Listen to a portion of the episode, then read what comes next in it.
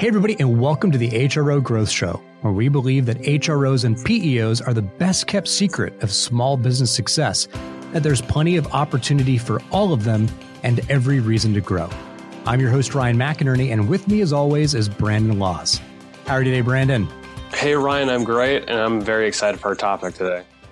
That is right. We had a little bit of opportunity to speak about this matter before getting on today's call. And I think this is going to be a very interesting dialogue for our listening audience. Uh, what's the topic today, Brandon? We're going to be talking about why HROs need to be thinking like media companies. And what I mean by that is voice and video. It's hot right now. And of course, I'm coming at it through a lens of a marketer, right? So there are various channels where you could utilize audio and video to to reach your your audience and your customer ultimately. And that's what I want to talk about today. Okay, good. And I definitely have some thoughts about that because not that I think the devil needs an advocate, uh, but I do oh, think that does. there is definitely, but I definitely think there's a, a listener on the line who's thinking to themselves, all right, you're telling me that I need to think like a media company, but I want to be a sales organization. How are you going to turn me into a media company and also make me a more profitable, successful company reaching my target market. So that's you listening right now. Know that I know you're listening and I'm going to represent your your ideas and your thoughts today. So let's dive in here. So Brandon, when you talk about voice and video, this is clearly something that is a major trend. We have all sorts of different platforms. We have devices in our homes that are connected to the internet. The Internet of Things is taking off. When I come home from lunch, this is my routine, Brandon. I do this every day. Come home from lunch, I walk into the kitchen and I say, Alexa, tell me the news. And Alexa goes through my pre programmed list of my favorite news channels where I get my flash briefing. She tells me the weather. Then we get into uh, my favorite uh, radio shows, which, uh, shameless plug, I really enjoy the Ben Shapiro show. So mm, that's my too. lunch hour. And, and Alexa shapes my lunch hour. And so this is a new thing. I mean, I remember buying this thing just a couple of years ago and plugging it in my house and thinking, is this spyware or is this entertainment? But I've got to say, I've gotten very used to it. It's become part of my my daily routine. Every morning and every lunch, Alexa is part of my life now and never had been before. So I'm imagining that's in your mind, Brandon, when you're thinking about this sure. transcendence from having a device in my pocket or maybe on my desk to now this interactive AI sounding kind of tool that connects me to content providers at large. So is that is that kind of along the lines of what you're thinking? Yeah, I mean, I think your your illustration is a good one in a sense that these channels, whether it's Alexa or Google Home or YouTube or any of these these channels where you can push out content, it's allowing people to take control of the content that they're they're watching and they can get more of what they want. So my my point in all this would be if you're if you're not there, even if you're an HRO company that is like I don't know how we're going to develop content for these channels, if you're not there, the risk is that one of your competitors is and then attention is hard for you to get because if you just have your corporate blog and you rely solely on that, then you're probably going to get lost with the saturated blogs that are out there. I mean, there's everybody's doing that, but is every HRO producing YouTube videos uh, at a microscopic level, or are they pushing out video through Facebook and LinkedIn and Instagram? And do they have flash briefings on Alexa? Can you, you know, for example, I have a podcast called the HR for Small Business podcast. If you're on Alexa and you say, Alexa, play the Human Resources for Small Business podcast, it will come up, right? And it, without having a podcast, that wouldn't be possible. And so I'm not saying everybody needs to jump into podcasting because I think that's where you want to play devil's advocate. But what I would say is that the alternative is you're not there at all and you get no attention whatsoever and your your audience will never find you because this is how people are you know gravitating towards content now. They're they're shaping what they're listening to and watching to like all the time. And if you're not there then you could get lost. I don't know. That's my argument. What do you think? Yeah i definitely hear that. So um, what i hear you saying is that if you're not someplace that you're supposed to be and your competition's there. So if your customer's someplace and your competition's in the same place and you're not there, then you're not technically competing, are you? Yeah. Well, yeah. I mean, well, it, on those channels, yes. That's that's what I'm saying. Yes, right. Okay. Well, here's here's what I here's what I think about this. I think maybe you've got some uh, clarifying for me to do. But as I think about this, Brandon, I've heard marketers my whole career say this phrase, you gotta. You gotta do this and you gotta do that. And I've heard a long, long laundry list that that seems to kind of come and go. Items get added and items get subtracted. And for most marketers, it seems like the list just gets longer and longer of you gottas. I've gotta be on all the social media channels. I gotta make all the different kinds of content type. We've got to have podcasting, vodcasting. All of our team needs to be on video. We need to be tweeting. We need to be posting on Facebook. We need to be active on LinkedIn. We've got to have a blog. We need to have a, a relevant website. We've got to, we gotta, we gotta. And so I don't know. When I hear you gotta, I ask, I ask this kind of question as a cynic. I say, you know, uh, make me, tell me why. Tell me exactly what I'm going to do and what commercial value I'm going to get for the effort.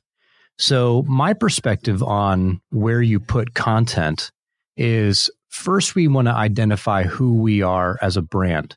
And that typically shapes just by knowing what kind of client we are or uh, what kind of company we are, what kind of team members we have, our age and demographics, interests, things like that, who we want to be.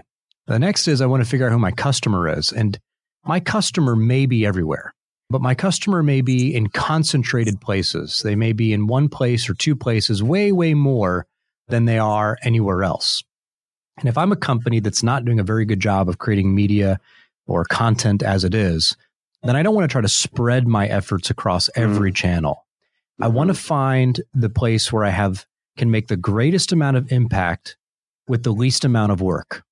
And so if I find, say, that uh, the majority of my audience are on LinkedIn, I've concluded that majority of my audience personally is on LinkedIn. And if I've realized that the majority of my audience, when I publish a blog, I get a certain amount of activity. But when I contrast that, when I publish a podcast, I get a different level of activity. Well, then that helps me narrow down to say, all right, we're going to go in on LinkedIn and we're going to go in on podcasting. Or, you know, I, I, get thousands of views on videos that I post on LinkedIn. So I go, wait a minute. If I compare blogging, po- blog posts against podcast posts against video posts, okay, wait a minute. Now mm. I'm getting two, three, four thousand views on a single video every single time. And LinkedIn's telling me exactly which audience is attracted to that content. I have analytics around that and I can see click throughs to my website. That helps me refine. So I'm willing to experiment anywhere, I don't maintain a very strong blog. And podcasting is second now for me to video.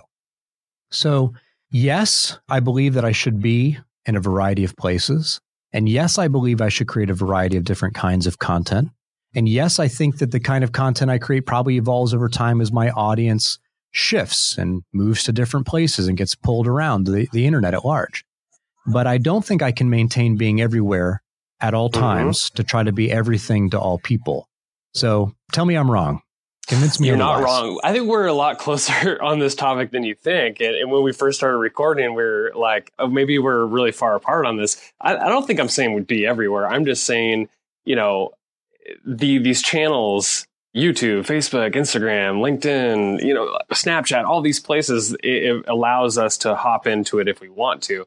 But there's we don't have huge marketing departments and huge budgets to to be everywhere. What I'm saying is figure out where your audience is go mm-hmm. there, figure out what works, and then maybe dabble in some of the other areas. And what I mean by that is email is still a huge channel for us. And most innovative yeah. marketers will say, well, email's like it's, you know, so 90s or whatever, right? It's it's old school, but yet we get super high click through rates and engagement from our from our clients and our audience that way. So why not maybe integrate a little YouTube in there? You know, put a thumbnail of a video and then drive them to to watch a YouTube video. Whereas maybe they're not searching for us on YouTube, but you take them there to see a little bit of personality and thought leadership that they might not get in just reading a long form email. So that's all, all I'm saying really is yep. to start exploring, to create, especially if you're already creating content, why not choose some of these other channels and, and media types? Because if you're writing like a long form blog post, maybe it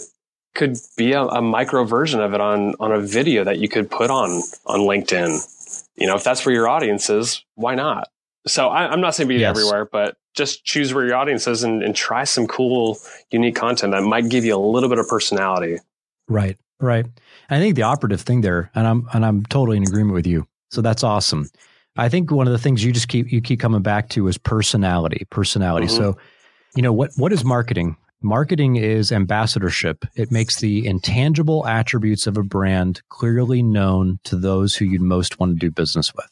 So, you know, a brand, an organization like you, you who is listening right now, those who have never met you before, they have no idea, you know, what you're all about. In fact, even in the sales process, the reason that salespeople are so desirous of a first time appointment is because they kind of embody the organization while they're physically there. You can kind of sense the uh, who sent them by you know kind of the way they look, the way they dress, the way they talk, the way they present themselves, their candor, all of these are leading indicators about what the, the who the brand is behind them. Well, well, marketing has a much more difficult job because it doesn't get the benefit on so many of the channels of that human effort, that human layer. Mm-hmm. But we can we can mitigate that non-in-person experience by conveying our personality through channels where more of our personality can be captured in a more organic way, which is why video is so successful. And in fact, why authentic, raw, and even messy video is the most successful.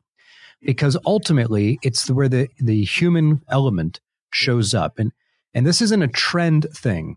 This is just like a civilization thing. Mm-hmm. Uh, we are all humans looking to do work with other humans.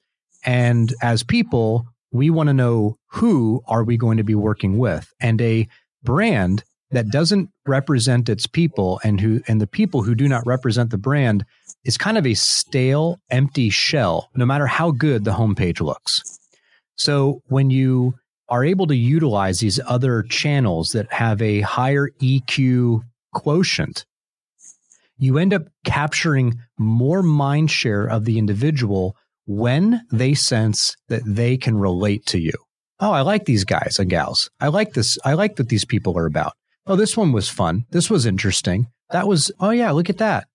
And when you have that, that goes way further than any other kind of text driven or static, uh, static visual driven marketing. Because marketing's job is to develop a relationship with a perfect match. It's a yeah. matchmaking process.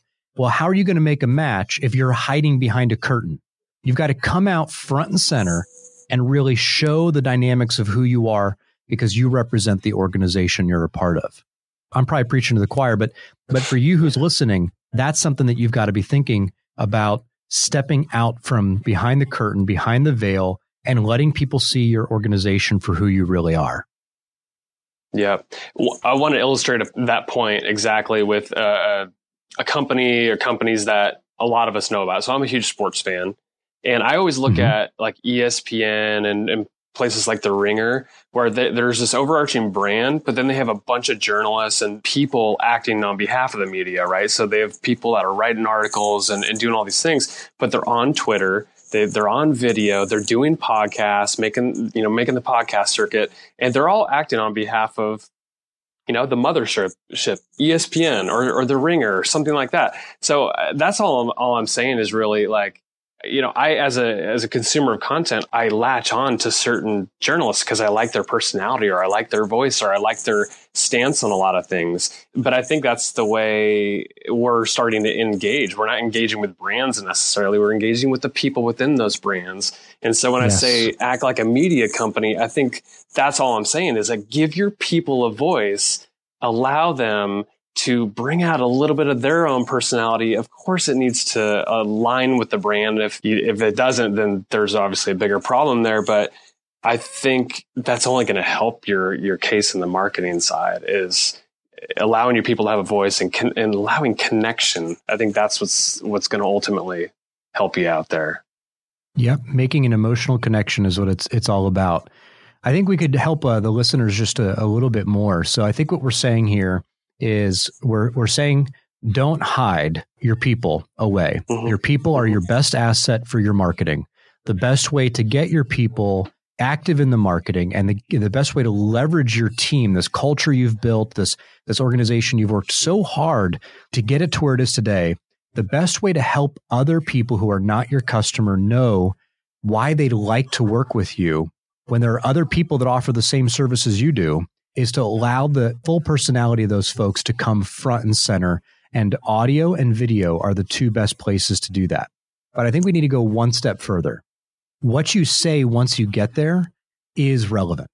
Now, I'm not just saying to be relevant, but the actual substance, in order for it to have true commercial value, uh, one of the one of the habits and patterns that content marketing uh, has produced is content for the sake of content, and this idea of thought leadership, mm-hmm. or this idea of um, you know saying smart things. Like if you say smart things, then people who aren't your customer will say to themselves, "You're smart, and I should hire you." But that's not how it works.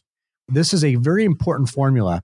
And it's uh, this research for for you who's listening. I would really recommend you pick up the Challenger Customer. I've recommended it before, but if you haven't gotten it, I want you to go out and get it. Pick it up on Audible or Kindle if you need to to get it, you know, digital download.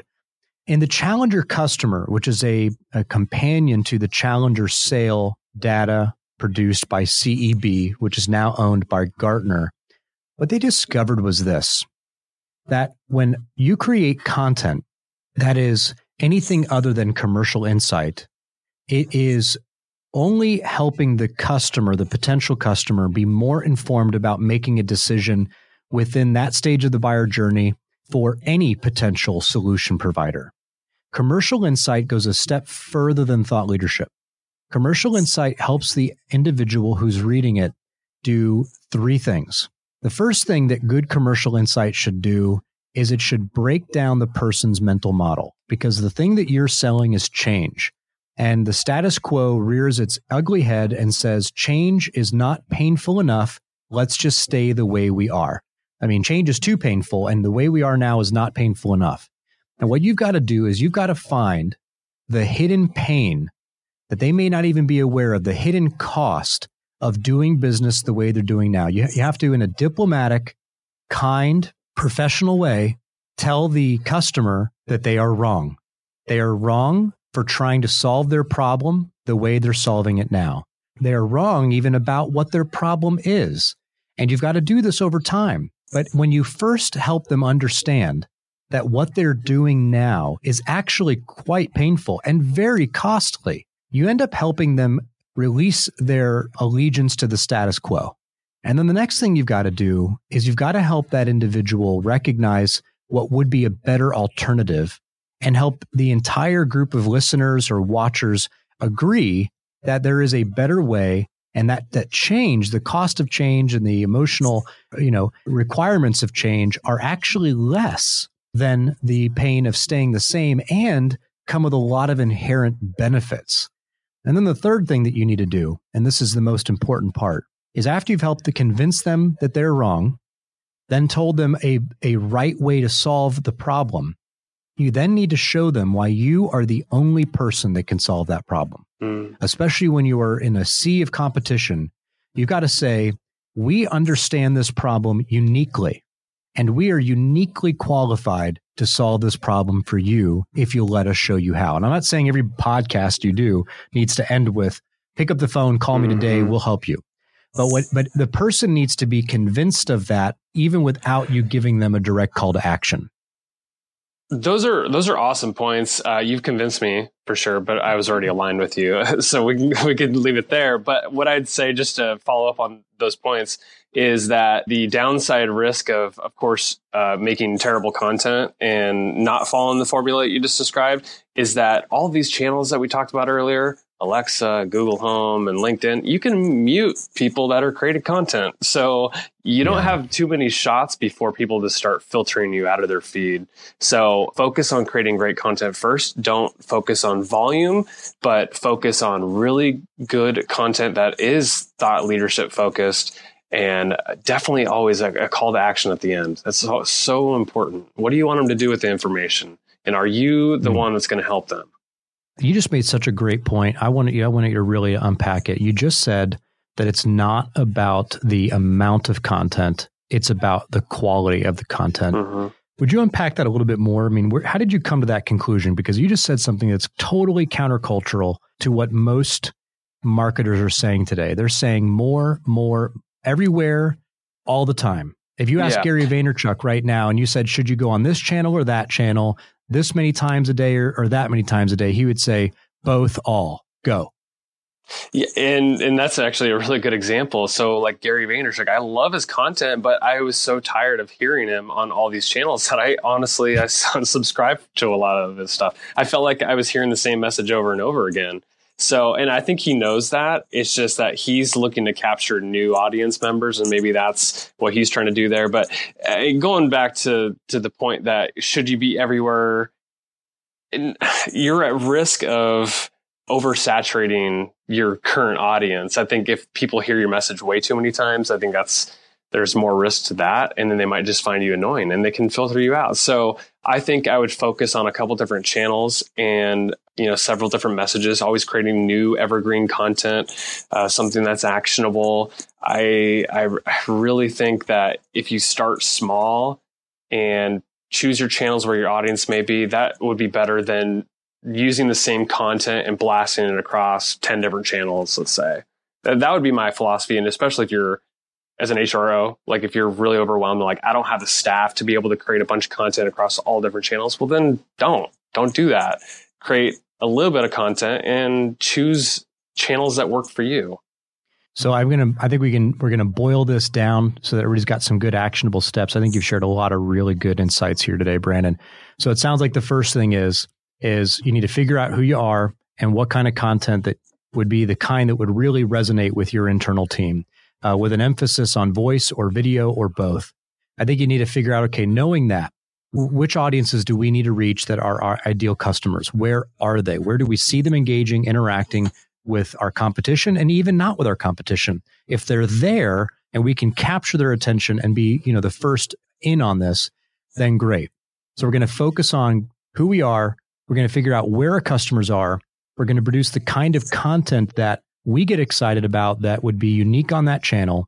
Then we're going to create content that is based on commercial insight, not just, you know, fluff or just kind of putting out a random message, but something that's substantive that will help people change the way they think. They'll end up saying to themselves, wow, I never thought of it like that before. That was a really unique insight. That may change the way I do things.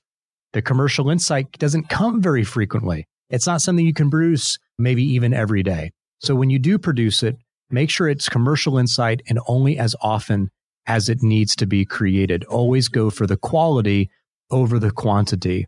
I think that's a really good playbook for people to gravitate to. It gives it kind of a good step by step structure and kind of like the skeletal uh, structure for this. That's that's really really helpful, Brandon.